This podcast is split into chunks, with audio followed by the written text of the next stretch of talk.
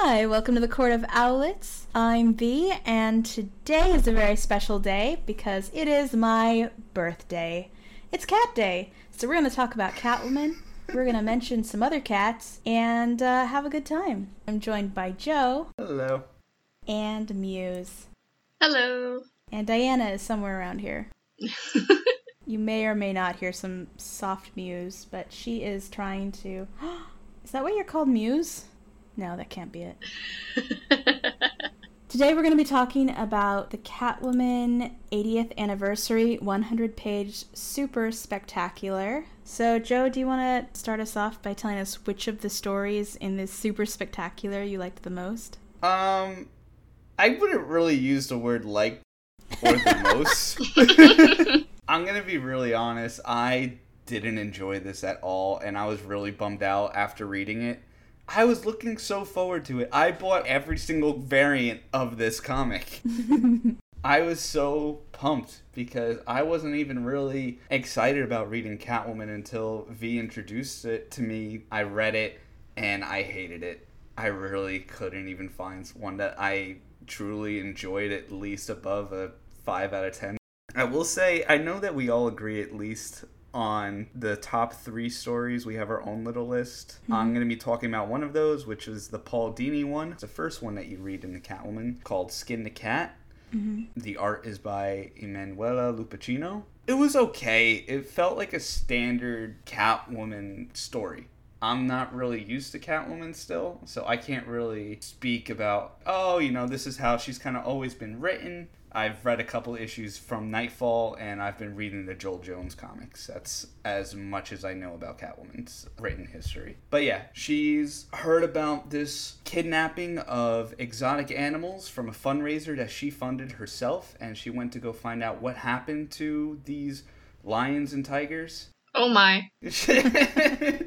she gets led to this warehouse. She sees all these giant cats uh, taxidermied, where she then meets the enemy of this story, the taxidermist. Turns out that she knew it was the taxidermist all along that has actually trying to kidnap Catwoman herself and add her to his collection of cats and turn her into a giant taxidermy. Also gross. Mm.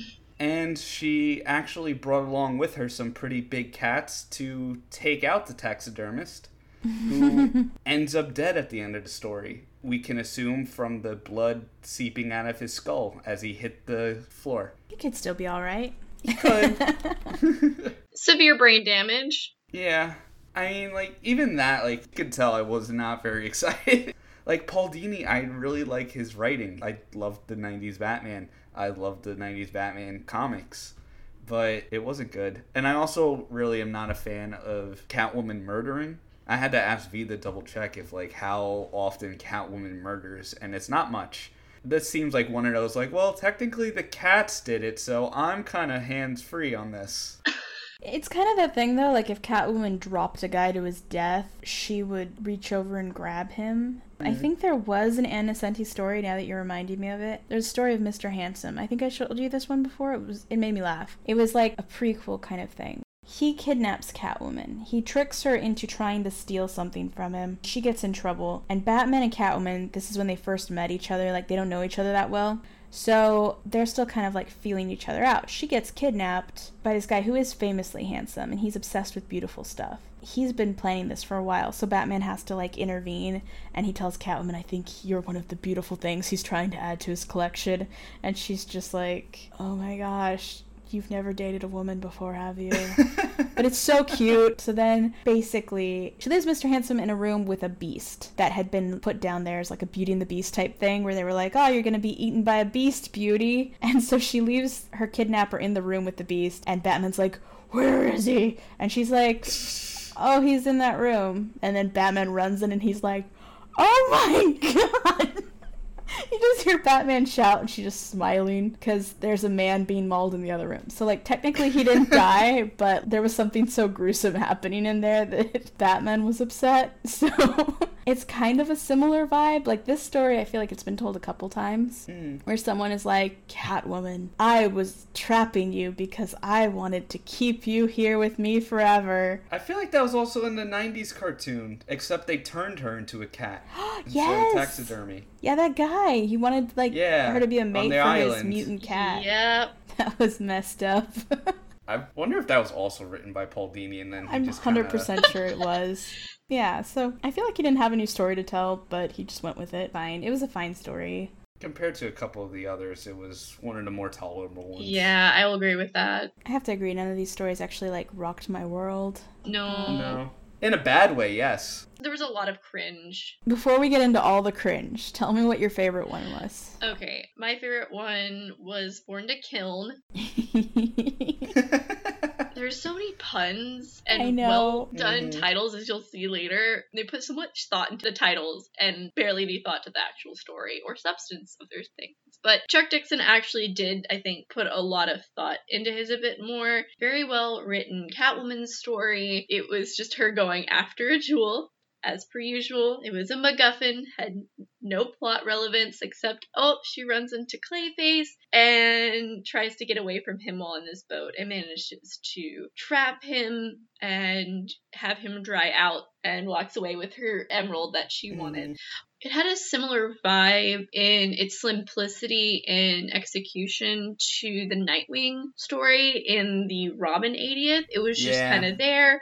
It was a really good showcase of her character, especially Mhm. from Chuck Dixon's point of view because he was one of the biggest writers during the 90s. I know he definitely wrote her a couple of times when it came to like Batman and Robin and stuff and in Nightwing. Did write her title as well. He did, okay. Yeah, one of my favorite Catwoman issues is written by Chuck Dixon, Okay. where she was doing uh, another theft type of thing, but on an island movie set. And I will say that his writing really didn't change much, and I really liked this story for it.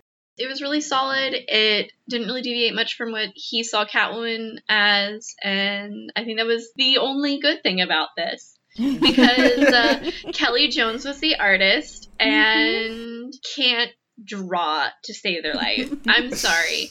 Catwoman's breasts are going in two different directions as she's running. They change size. Her hips are swollen. It's like the curves are all wrong. Like, Yeah. She's so overly curvy. I was like, did Chuck Dixon pick Kelley Jones to draw well, this? I think so Or do because they just- Kelley Jones is kind of a veteran. He's done work on Batman, but he also did the Sandman. So he's done a lot of work, and I recognize his name. The only good thing drawn about this was Clayface. Oh, Clayface Clayface was great. excellently drawn. The backgrounds were excellently drawn. Catwoman looked like she was Gumby. Do you think it could also be because of the coloring and the inking from uh, Danny Miki and Steve Oliff? The coloring didn't do it any favors. It was It overly didn't. smooth, and he could have deleted some of the lines because at one point Catwoman's entire bottom of her face is missing and goes into her neck. Mm-hmm. Oh, I didn't notice that. It's the front page. Yeah, it's the first page. I was just so distracted by the turtle leaping stride and her breast flopping in the wind. Like, does she not wear a bra? This one doesn't just not wear a bra, but I don't think she even has boobs. I think she's putting like different objects into her suit to replicate boobs, and they're moving around a lot. Some of them are not staying in there, some of them might be slipping down her chest and uh, dissolving on one side at certain points. It's all over the place, it's crazy. Her face grows and shrinks, her shoulders grow and shrink, her knees grow and shrink, like to the point where they're bigger than her head. Her butt is gone. Like in every shot, she has a weird raisin butt and big old hips. So Oh, yeah. she's wide, not thick. yeah, she's got them burden hips. That birth canal is open for business, but like the she looks like she has had several children, but I don't see any like shape on like sideways on, and so it's a little strange. Mm-hmm. I think that it's just also too. I realize that I haven't seen Kelley Jones draw a lot of women. I know there are women in Sandman. I know there are. Just I also know like the art style is really rough, and so like I agree with Joe. I think it probably a little bit of it is the colorist because I've never seen it colored like this. You know, where you have something Mhm. that rough. It seems very off-putting, like Mm-hmm. um incomplete almost. Kind of like when we were talking about Black Cat a couple issues ago. Yeah, a little bit. This is worse. This Mhm. is one of the worst Yeah. things I've seen this year, which is unfortunate because once again, Chuck Dixon, Yeah. what a guy. He got let down with the Robin 80th and now again with the Catwoman. It's a good story though. It's classic. It's fun. Clayface is a formidable villain and definitely a little bit outside of Catwoman's weight class, so it's fun to see her Mhm. take on someone a little bit bigger. Unlike what is happening in the current Catwoman run with the Dust Bunnies, where she struggled to take on two women in their underwear who were just going around robbing houses. Like I hmm sorry. Okay, moving on.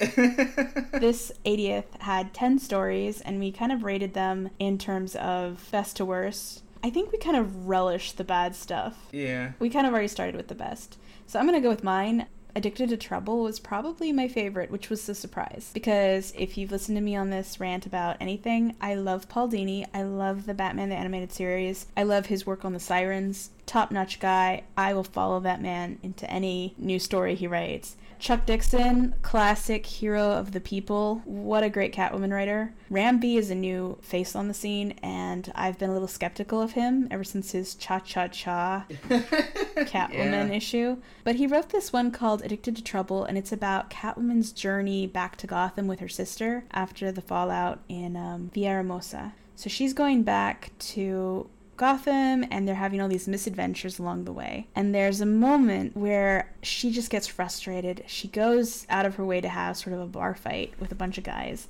And when she's in danger, her sister, who has been unresponsive and Selina believes hates her guts and just will not forgive her, joins in in the fight. She gets out of her chair and she starts fighting alongside her sister. And then when they get out of it, her sister seems still angry with her and she kind of has this whole monologue going, which is a really good monologue. There's that smile and then the laughter, and they've forgiven each other, and they have this moment where they steal a cop car and go to the edges of Gotham, and you can see the Gotham skylight as they sit on the building. These two have been at odds for well over 10 years now, since Black Mask went after her to get to Catwoman, since before Darkest Night in Sirens when she took on this evil nun caricature.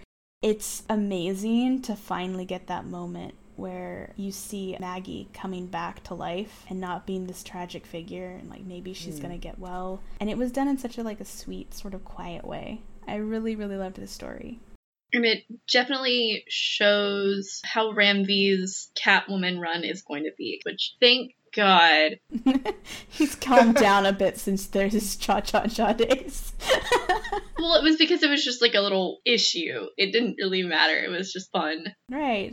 The only thing I will say that irked me about this, it's a very minor thing because yes, it is Selina telling her story to her friend back in Gotham, but a lot of like the thought bubbles and that stuff like the I said this or he said that Yeah. popped up and I was like, you don't need to do that every time. You can just cut that off and make it seem like you're saying and then he said this Right. while you're talking to your friend. You don't need that. That was the only thing that made me go like, Mhm. ugh. It's like I'm reading like a children's book. That's a really valid criticism. Yeah, criticism. that was my thing too. Very like, small. I am definitely curious to see how Ram V's writing is because I know that he is also doing Justice League Dark uh, along with Catwoman. The Catwoman issue 25 that Ram V will be starting comes out some point in September. Also, I gotta say, looking back at this story, Fernando Blanco, I was expecting it to be just the worst. Mm-hmm. And it's actually good. He puts in the time, he puts in backgrounds. I mean, it might be a little bit rough in places, but it's actually a lot better. And it's definitely serviceable. Like, it doesn't take away from the story at all. So, we had like a top four were like the good stories, and then after that, they all kind of peter off into like, and I wouldn't even say the good stories because you guys didn't really like them that much, Mm-hmm. but they were okay. Okay, so then there were two more on deck that were like almost good. The Art of Picking a Lock by Ed Brubaker and Cameron Stewart, and The Catwoman of Earth by Jeff Parker and Jonathan Case. So, The Art of Picking a Lock. So, Catwoman, she reminisces about being a child in a Mhm. strict orphanage where she got put in solitary for three days for kissing a boy. I enjoyed kind of like the concept of this one, same with the Catwoman of Earth. Like Mhm. it started out really interesting, just her talking about her life, and it was like, oh, okay, she got sent to a home, and there's where she kind of learned a lot of her lock picking and sleight of hand stuff. But then, of course, they had to throw this stupid, contrived story of I got sent to solitary for kissing a boy, and then I broke out of solitary to go see him in the hospital wing because he got beat up. Yeah, like boys don't get punished for kissing girls, but girls get punished for kissing Yeah. boys. You could have had a completely different reason for Selina getting thrown into solitary instead of a boy. Ed, honey, like you wrote Catwoman for years. Why would you do this? Yeah. Where did where did this forced fake feminism come from? that forced fake feminism is probably my biggest irk about a lot of these Yeah. stories. But I did like how it ended with her jumping in and rescuing Slam Bradley, the OG detective of Detective Comics. and used her lockpicking skills to get him out. And the conversation on the pier was kind of cute. And the art was actually really solid. Mm-hmm. Cameron Mhm. Stewart is a good artist. Can we switch Cameron Stewart and whoever did the art for Chuck Dixon? And that would have been like whoosh, just. Yeah. I will say I was also a fan of the font style for the inner monologuing Mhm. with the script writing. And I have to say, I loved the monologue. For the most part, that took me out of the story when you have her going back. But, like, she's talking about how much she loves picking locks. She's saying, like, that first click, man. like, you feel like you're in a bar listening to someone, like, Yeah. that first click, ah, that feels good. And she's saying this as she's diving underwater, releasing Slam from a trunk. he was written so well. He was totally in character. He's just I like done. him. I liked Holly. Yeah, she's just like he sees the Holly who's like a teenager. He's like, "You got a cigarette?" She's like, "I don't No. do those anymore." oh damn, I could have used a cigarette tonight or something like that. Oh, it was, it was very cute. Whenever mm. Slam Bradley's on the page, everything gets ten times more adorable. I don't know why. It's just you know that like film noir detective with a heart of gold who's got a soft Yeah. spot for all the nice people. It's just a cutie. So I liked him. well, it's just like seeing a guest star in like one of your favorite comics, you know? Yeah, but he's like a super rare one. Like you never see him. I'm trying to think like what to even compare it to. I guess it's kind of like if you're reading like a Nightwing comic and then Superman shows up. yeah. Maybe for you. I don't really. I don't see Superman go. It's you, the most popular superhero who's saturating everything these days. Wow. Oh, I mean like because Nightwing really looks up to Oh, Superman. yeah. Dude. So he has that special relationship with him. That's He's true. another. You're right. father figure to him. Hmm Honestly, if I could have seen Wildcat show up in one of these, I would have been pumped too. Yes. Let's just get all Selina's old flames in here. Why not? So, uh, there was that one, and then there was this amazing concept of what if we did a comic about Julie Newmar in The Catwoman of Earth by Jeff Parker and Jonathan Case. And Jeff Parker is a great pulpy writer, Jonathan Case is a great pulpy artist, so this should have been a slam dunk. Yeah. It got me in the first half, not gonna lie. And then I turned to page three, and I was just completely gone. Yeah. I was looking so forward to this because I'm like, awesome, this is 60s Batman. Maybe we'll see like an Adam West thing. Oh man, yeah. and then all of a sudden, this UFO comes out of nowhere, and Idiocracy. It got real stupid real fast. hmm you could still have done aliens, honestly, and I wouldn't have like batted an eye. But Mhm. They did this weird thing where it's like have you ever seen monsters versus aliens? I only saw the trailers for it, but I know exactly what you're talking about. Yeah. like i could hear it in that Rainn Wilson voice. Like they're just like silence earthling. We are superior beings don't you know that women aren't allowed to speak unless spoken to by their betters? Men. She like looks over at the woman. The woman's like yes it's true. We must never speak unless spoken to. I'm telling this out of order but she's like i'm the champion of earth. And she fights them and, and the fight scene's kind of adorable because she is wearing that old-timey cat suit. She's climbing up in trees in her stilettos. She's breaking things and stealing guns and shooting them and ends pretty fast but it culminates in her beating up everyone except for the girl, and then everyone at the science fair tries to give her their jewelry for thanking her for saving the earth. And she's like, No, no, I don't want this. It's no fun if it's not stolen. Keep your jewelry. and it was like, I, I love that line though. Like it's It was great. Very, it's very Stacy's Catwoman. yeah, because she's just in it for the fun. She's just having a good time, Right. and she's like, "This isn't fun though. There's no sport in it." No. And then she's like, and besides, I'm about to get arrested. The police are here. I'm just gonna get out next week and do it again. so, but then the alien girl's like, um, I have a flying saucer.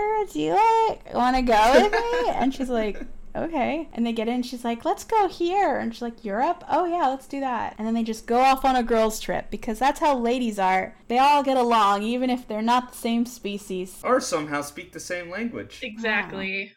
But this art was actually great. I love the colors. It was very vibrant. Mm-hmm. Probably the best part. That's like Joe said. The beginning hooked me. I was like, "Oh my gosh, Mhm. this is 60s Catwoman." You're like, "Yes!" Yeah. But uh the alien thing once again the contrived feminism made me want to hit my head on my desk so hard Mm-hmm.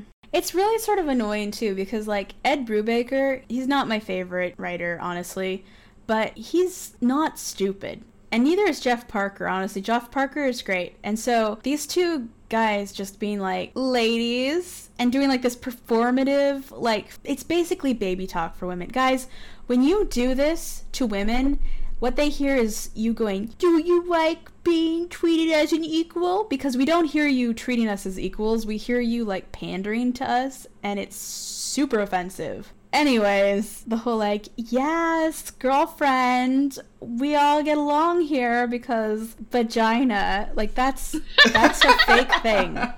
That's something you might have heard on the media, but like if you know real women, they don't talk like that. And I know they've written real women, so it's just baffling that they're doing it this way. Okay, soapbox. I'm taking it down, back on the ground. Now we're going to talk about the really bad ones. Actually, this isn't even in the worst ones, but Little Bird by Mindy Newell and Lee Garbett was a little bit confusing. I really did not like the portrayal of adult Selina in this story. You didn't like her asking Batman to show her his jewels. She'll show her box if he shows his family jewels. Because after all, diamonds are a girl's best friend. that was a lot. He said something like, Oh, you got religion because she wanted this Jewish item. And she's like, Does the knees quip? I get it. He just paid her, and so she's on the clock now, so she's turning it up. But I'm actually disgusted. Sorry. I was just disgusted by all of that. And, and even him leaving was like, you can keep the change. Blah. Like, you left change? Oh, skeevy Bruce, you're a billionaire and she asked for 75 bucks. That's what you're. You're like, you're cheap, Batman. You're cheap. Look at this woman down on her luck. How dare you? I thought you drank respect women juice, Batman. It was kind of just sleazy it was like what the heck Yeah. batman Mm, he does make a few cracks at her that are kind of like rude, yeah, like really okay yeah she is Yeah. quipping back at you, laying it on thick with these sexual innuendos. You don't need to retort back. What are you, a five year old? You're Yeah. Batman. You're supposed to be stoic. You're supposed to every single time she tries to like say anything. Just supposed to be dark and mysterious. Ma'am, please put your clothes back on. When has Batman ever said that to Catwoman, though? Let's be real. This is true. Usually when they're on rooftops. All right, it's time to go to jail. You had your fun. Keep the change. It's 75 an hour for me. Oh, well, for me, it's quite a lot more. no, okay, so it was skeevy. But the whole heart of the plot was that when she was young lady, she stayed with a widow. She was a moral woman, upright, unyielding in the face of God, and God laughed and he sent her to hell by sending her to a retirement community. This woman dies alone, and Catwoman returns an item. What exactly was the item? it's the thing that the Jewish people put on the door That's frame. what I thought it was the door frame thing that I cannot pronounce because The mezuzah. Oh Thank you. my gosh. He knows way more than we gave him credit for. This is incredible. Alright. So the thing she steals, and I think she steals it from like a museum or something. It was found somewhere and it was priceless. Yeah. And it was going to get appraised. Okay. So like the woman in Selina's past, she calls her like her little was it Chavala? hmm She basically calls her her little bird because she refuses to be caged. And she has this thing, this mezuzah. It has like some verses from the Torah consisting of like, "Hero Israel, the Lord our God, the Lord is one. So she says it's passed down from parent to child, and she doesn't have a child, so she's going to give it to Selina. Well, it's being appraised, so Selina goes to steal it. Batman comes looking, he doesn't find it, whatever. So Selina pulls it out from a couch cushion, which is where she was hiding it. She ends up giving it back to the woman after she's died and asks that it be buried with her, along with this little note that says, I can't keep this, some birds can't be caged. It's sort of sweet. I see what they were trying to do. It could have been so cute if it was done correctly, but the way it's performed, it's just kind of grimy yeah, I was so taken aback by the adult Selina that I couldn't really feel affected by the flashbacks and the relationship. Well, the relationship is like one page. Mm-hmm. And they're like, look at this. They knew each other. And then they're like, let's spend several pages on this buffoonery. And then we're going to go back to Selina giving it to her at the end. There's a little bit of a gap between different scenes, so you don't really understand what's happening or how they connect or why. I don't know, it was just weird and not well thought out, in my opinion. I'm also really not a fan of shaved head Selina. That was like a late addition, and I don't like the interpretation. Like, it's just, they always have to throw that extra element in because she's not sexy enough unless they're also victims of sex in some way. Am I right, ladies? Yeah, yeah, I agree with you. Shaved head Selina is sort of a weird transition for someone who is so effortlessly good at stealing that she has been getting herself out of scrapes since she was a child. Like, how do you go from being like this top notch thief to like, I guess I gotta sell my body because there's nothing else I can do?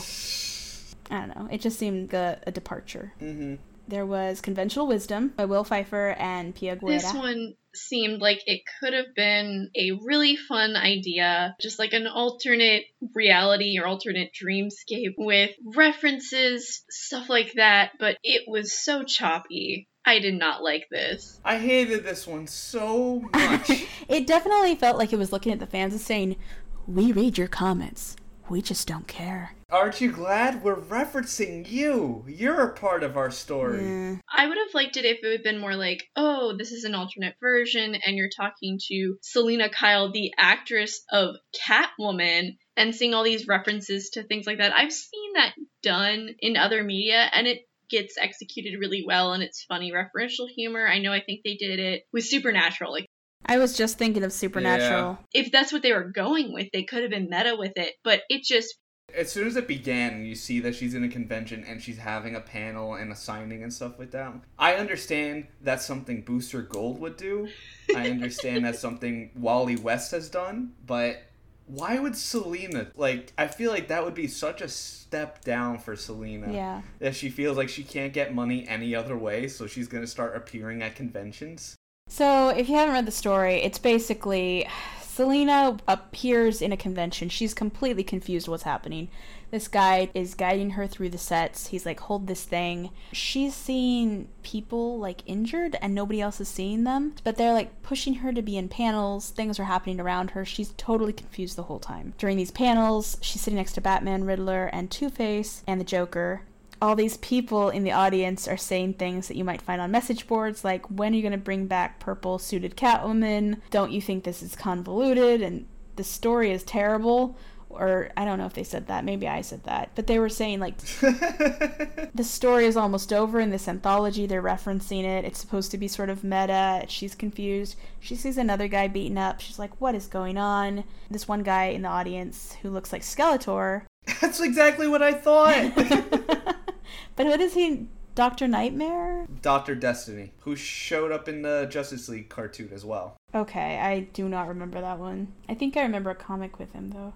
So he's just like, "Well, you foiled me by stealing my thing that alters reality, and that's what it altered to for you for some reason." It was like a dream. Because that's his power. He's like a nightmare controller. Yeah, but why wasn't he affecting her until that point? It was so weird, unless it was like, oh, she went in to steal it and it started affecting her. But I don't really know. She breaks the dumb thing.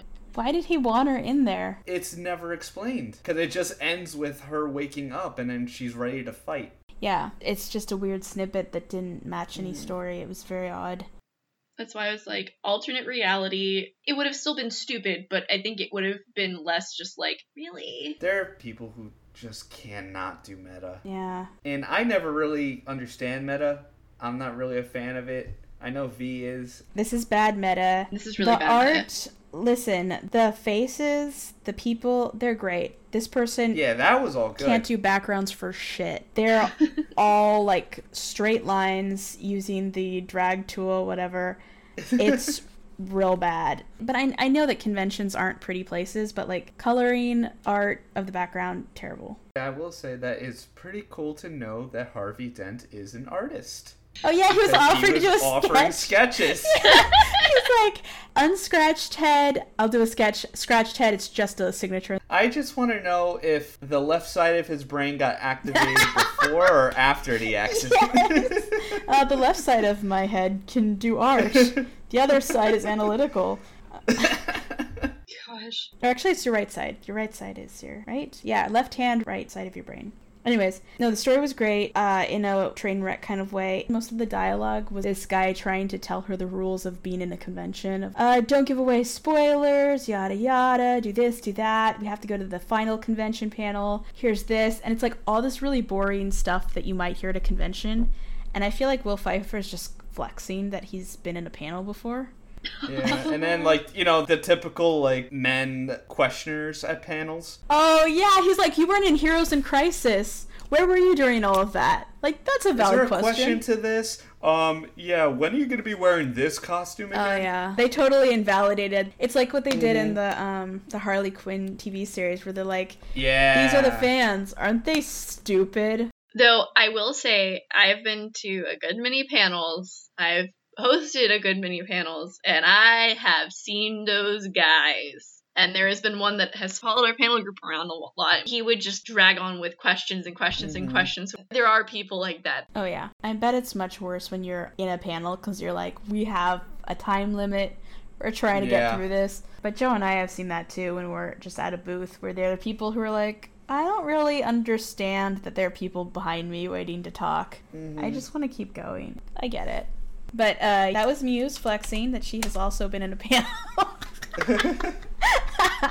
no, It's we admire you.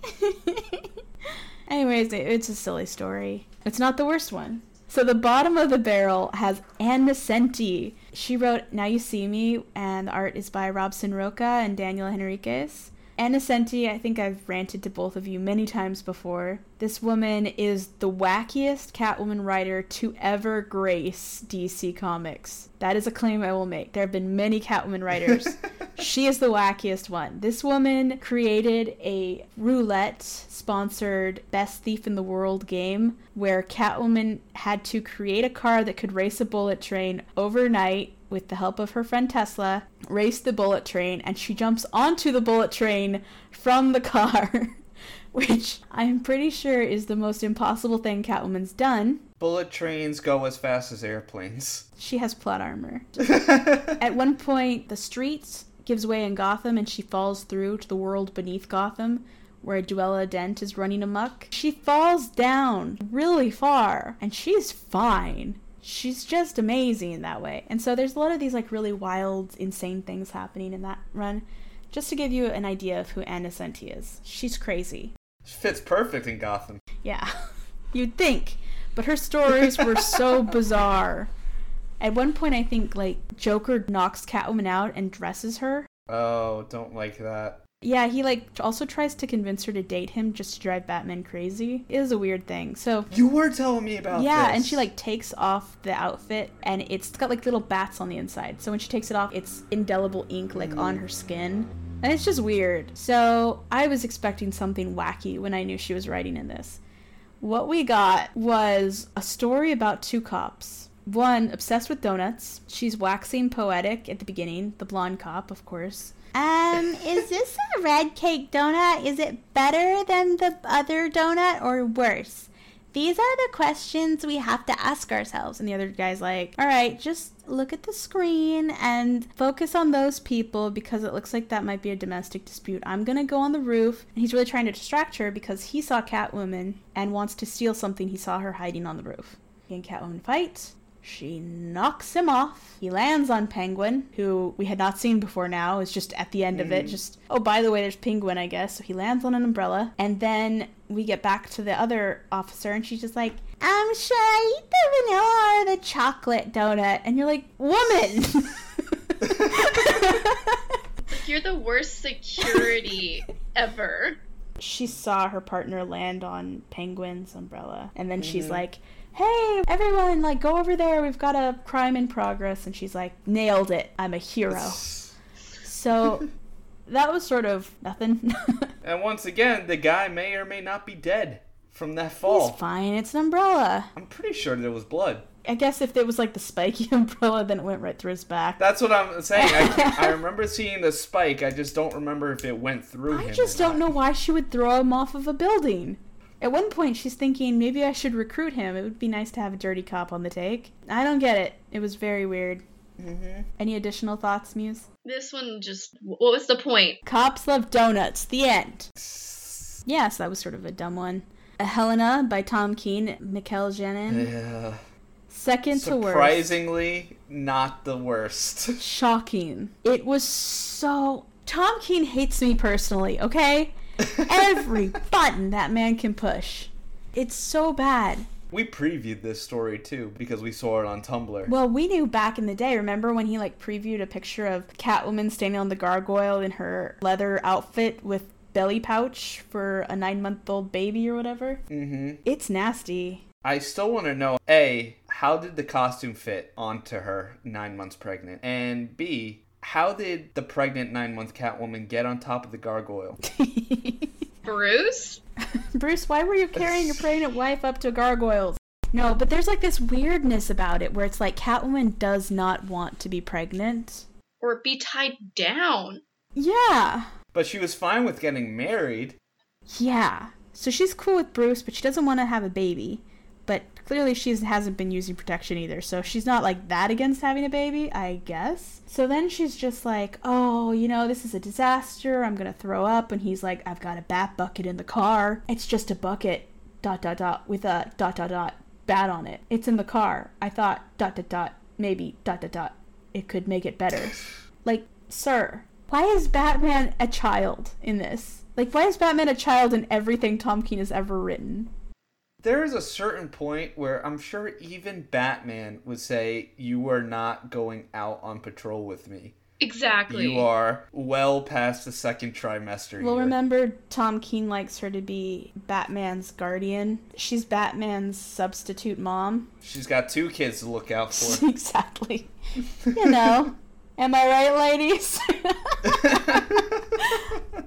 Also, I swear it's like his kink seeing her pregnant. He's been into it for a while now. I thought he just liked Elena, but I think actually he likes Catwoman fighting pregnant.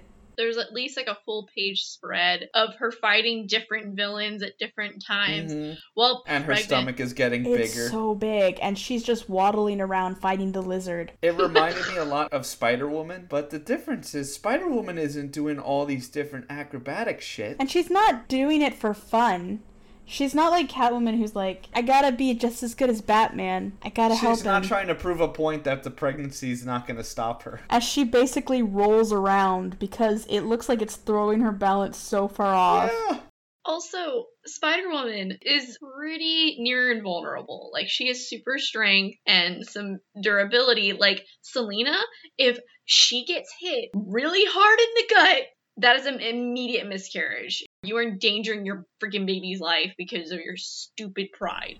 Or like how when she finds out she's pregnant, her first reaction is, I'm gonna drink a half a million dollar bottle of wine. And talking to the baby saying, like, your daddy would buy this for me. And then here's blah, blah, blah, blah. He wouldn't buy me this. Cause I stole it from a museum. It, it was weird. Ugh. And then like they draw her like in like this beige I don't even know, it's like a weird jumpsuit. I don't know. Mhm. Do pregnant women wear like bathing suits to bed?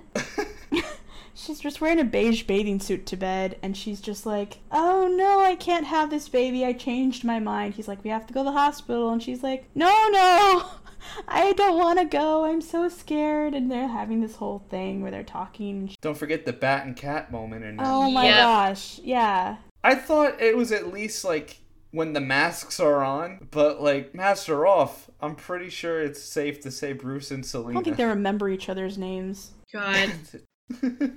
I knew there was a Tom King story in here somewhere, but immediately as soon as I got to that, I was like, oh no. I'm just shocked. Well, maybe it's because you didn't read as much of No, his run I didn't read as we much of his run. I only read, I think, the first arc of his rebirth run, which isn't really enough to get his style. But then when I read the bubbles that said Bat Cat, and I thought back on some of the waxing poetically bit, I was like, oh yeah. Like I know V picked it up immediately. She smells that. it took me, I want to say, at least a second page.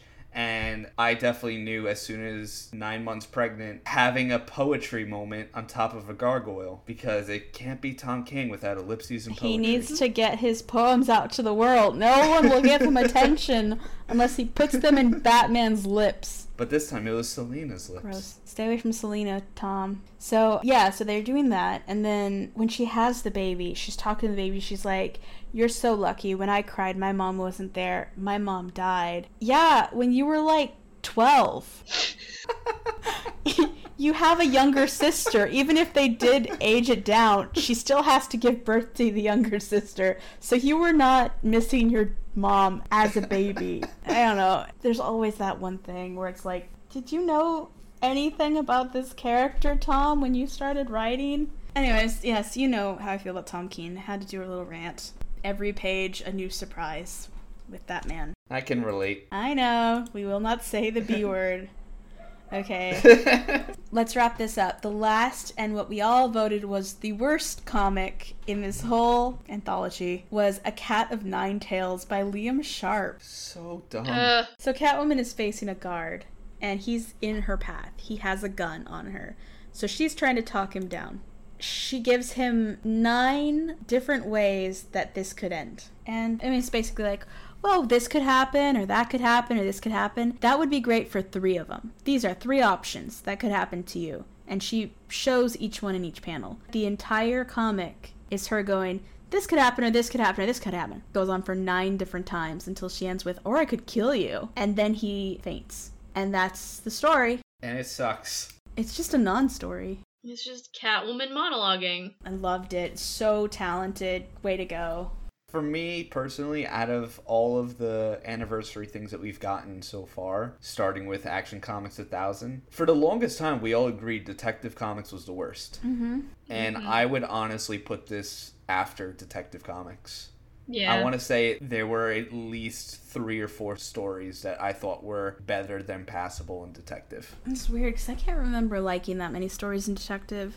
I can't remember a lot of them. I remember the Kevin Smith one, I remember the Jeff Johns one, and I remember the one with Detective Chimp. Oh, the Detective Chimp one was okay. hmm But I definitely remember liking at least four of them out of the 14 stories in that compared to the possible three that we picked here. I just like the Tynion Mm. story. I was connected to that one in the Detective one. Mhm. But Yeah. I don't know. I I hated Detective so much. But the thing is, when I picked up Catwoman, I already kind of knew what I was gonna see, so I wasn't horribly disappointed when there was a lot of bad stories in it. I will say the pinups throughout and seeing all the different versions of Selina throughout the decades, that was cool to see. Agreed. I like that they started doing that with Flash and then kept it going. Yeah, I kind of think there was better art in the uh, wedding special. I didn't read that at Oh. all, so I, I have no idea. Yeah, the wedding special was pretty. You just have to ignore all the poetry once again. But yeah, so like that's basically where we're at with the Catwoman one. It was it was fun to commiserate between the three of us because we don't all usually read the same stuff. So it was nice that we all got to be on the same page. And when we made our list, we kind of were all on the same page about which ones were good and which ones were bad. hmm Yeah. I gotta say, it's extremely validating. So, let's do a palate cleanser. We're going to talk about the DC comics out this week. Joe, would you like to give those to us? Yeah, sure. So for DC Comics out this week, we have Batman 92, which was pretty good. Batman The Adventure Continues number one. So this has already been out, but this is the first week that it's printed. Before it was digital. It's already currently on four issues, I think. Nice. So if you're a collector, this is the time. Yeah, and I really want to get the variants of these because they're really good. Um, we had Batman's Grave number seven, Batman Secret Files number three. I knew there was one I forgot to read. then we have Flash 755. It's really good. I highly recommend it before Joshua Williamson is off the run. Mm. Harley Quinn 73. They're apparently pushing Harley Quinn and Booster Gold into a relationship. Odd. Uh, Yeah, so that's something. No, hmm no, uh, especially after uh, what was Heroes in Heroes Crisis? in Crisis. yeah. That was like the worst. Like, Yeah. you both stand in your corners. You're not gonna be together ever again. I get no, it. And Ted then- Ted Kord would be appalled that his friend would be dating Harley Quinn. Like, Everybody would be. Everybody would be I think Ted Kord is rolling in his grave right now. Like, you, no, he's oh, alive. he's alive now. He's been alive since rebirth. Corey, go smack your friend upside the head. Like, buddy. So, Ugh. But we also have the Joker 80th 100 page super special spectacular, whatever the hell it's called. I will say, I read this today and I enjoyed this a lot more than the Catwoman one. which is hilarious really because did- we thought Yeah. we were like, oh, I'll give this one a miss because so many of us dislike Joker on principle. Like I like him as a villain. I will say that he's one of Batman's top villains, and like I said, I am a huge fan of Mark Hamill's Joker. Of course, he's the best one. Yeah, I will say the first two stories sold me right away. I really love them. They were from Scott Snyder and James Tynion. They were really, really good, and I would really recommend at least getting to read those. The rest, it does start to teeter off down after that, but I would definitely put it before Catwoman on my uh, ranking list of all the anniversary things. Damn, good to know. And then uh, Justice League 46, you got to see Wonder Woman be a badass leader Ooh. with the league. It was awesome to see. Justice League Odyssey 21. I keep feeling like every issue they're going to start ending the run soon because there's so much happening. Legion of Superheroes number 6, the introductory issue of the Gold Lantern, Oh. which is apparently also part of the Legion of Superheroes and everybody knew except for Superboy. Lois Lane number 11, I honestly have no idea what's going on in that story anymore, but this was the second to last issue of it. And then Nightwing 71, which is setting up Joker War as well, and it was really good. I am a huge fan of Dan Jurgens. Yeah, Dan Jurgens. That's it. That's it for uh, DC this week. Before we go into Marvel comics that are out this week, Black Cat 11 is incredible. And it is such a palate cleanser. I'm sorry that you didn't get to read it, Muse, because it's basically Catwoman if it was good. It's how Catwoman should It be. is, and here's why. Black Cat is having the time of her life. It's Ocean's 11 all the time with her 24/7. She's hitting above her weight class. She takes on Iron Man in this issue Oh wow. um, by going undercover as a redhead. She goes uh, undercover as a journalist in a science magazine who criticizes him for being a coward in the field of technology. They have these flashbacks to them setting up the whole um, grift because she is a grifter as much as she is like a thief. So she's pulling off this con, right? And it takes a bunch of people to do. And while she's setting up her virtual background, she's laughing hysterically. She's like, he's gonna hate being called a coward. Laughing to the sky. And then the next panel, you see her call him a coward to his face, and Tony Stark's face is the greatest. He's like, a coward? A coward is just so angry. So they have a lot of that juxtaposition, which can get really cheesy, but for some reason it never does in Black Cat. Because she is having such a good time being chaotic. She breaks into Stark Industries, and they show how impossible it is. And the way she does it is so clever, so complicated, but so easy to follow because they just walk you through it effortlessly. No wasted space. The action scenes are crisp and fun.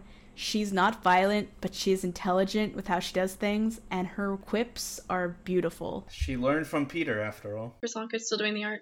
I think so, but he has gotten better. I guess it might have been because he was so used to Runaways, because mm. his art in Runaways is like really good, and he works in tandem very well with the colorist. So maybe it was like a mix between like, oh, I'm not used to this colorist, or this colorist isn't used to how my art style is. So Kinda, yeah, because like the coloring used to be like so smooth and uncomfortable. No, actually, artist on this one was Sia Villa. Okay. It looked familiar, so I thought it was him, but it's not. Color artist was Brian Reber. But this art is good, and the story is really great. She makes tons of quips about redheads. She really hates redheads. I mean, understandably so. She believes they're all out to get her. And I just want to say, Paramus, New Jersey isn't that bad. she makes a whole giant rant about it in the first two pages. I knew you were gonna complain. It's not that bad. Listen, half of it, yes, I can understand. I know, I've driven in it, I've lived next to it, I understand. On the weekends, Route 17, Route 4, absolutely terrible. Understandably so. But it's not that bad Joe. of a whole place. she was insulting New Jersey as a whole, and she got called out for it. It's fine. Your honor is not sullied, you baby. that was so funny. I bet I was reading. it, like, I bet Joe hated that. Anyways, the quips were top notch. The art was great. The story is wonderful. Catwoman writers should study Jed MacKay, and maybe DC should hire him. I'm just saying. All right.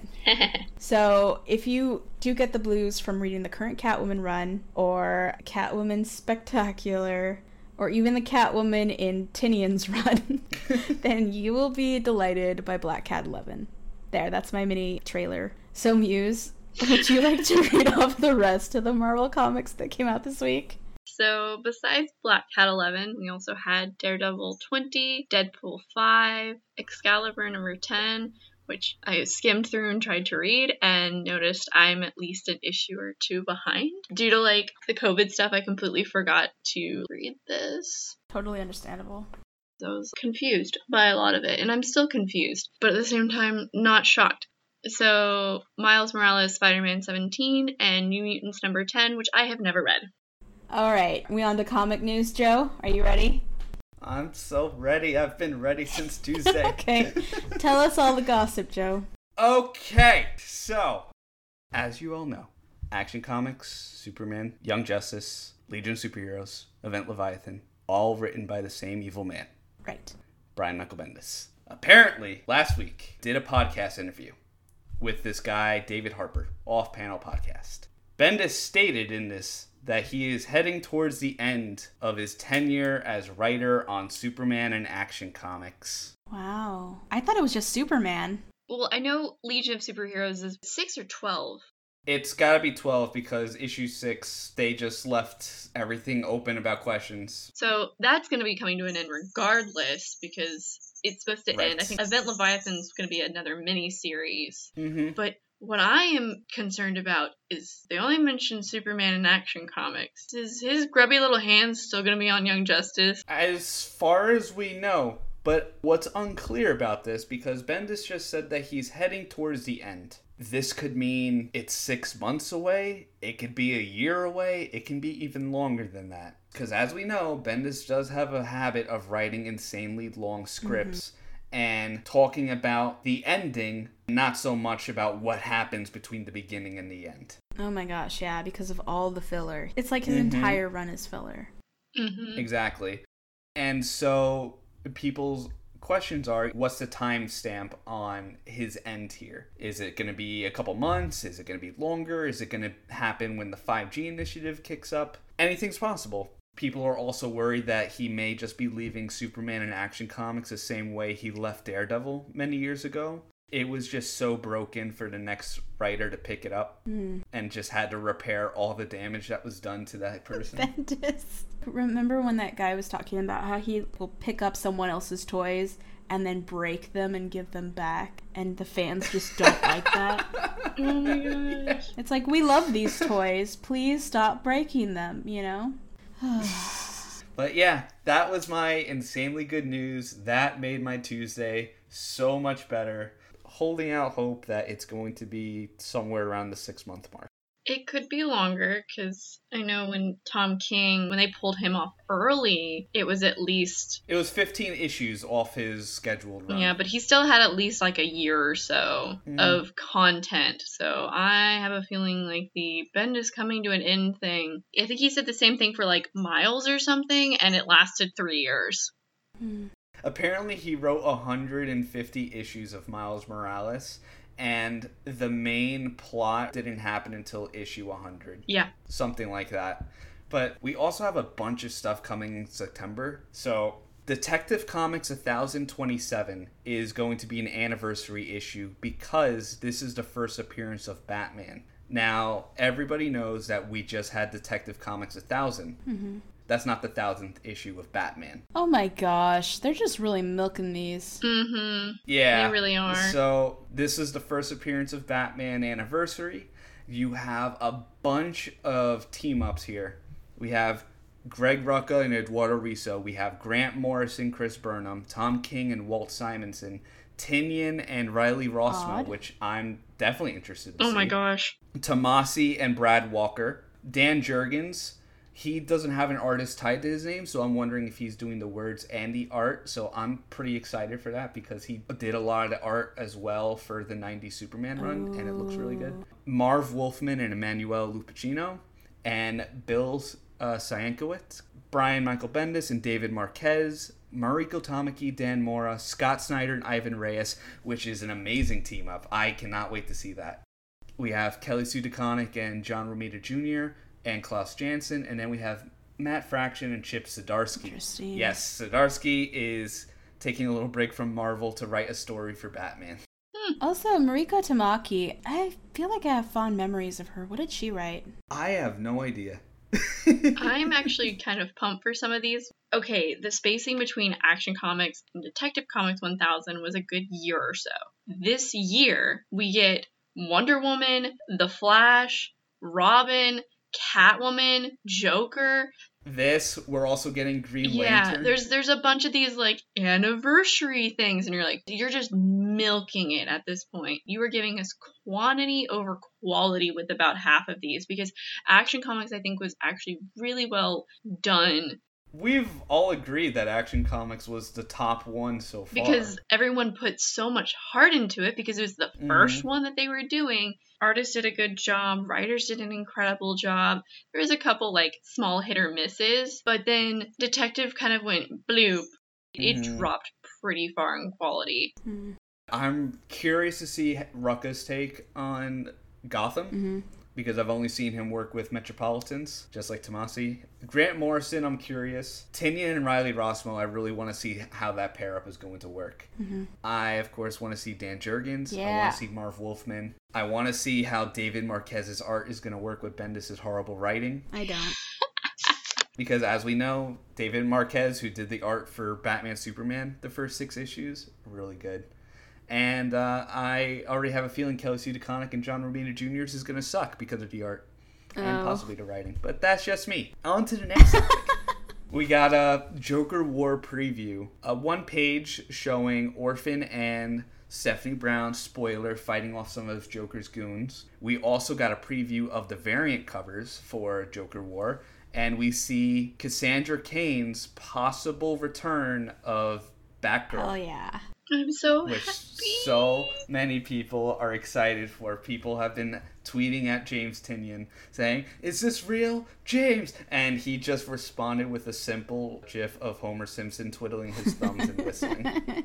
That's a yes from Tynion. When Tynion doesn't say no, that's a yes. That's nice. I've talked to him. You can tell when he's like withholding. Mm hmm When I was talking about his detective run and about Batman, this is before he announced he was getting on to Batman. Even Joe was like, Yeah. you could tell he was wanted to just be like, okay, come here really quickly.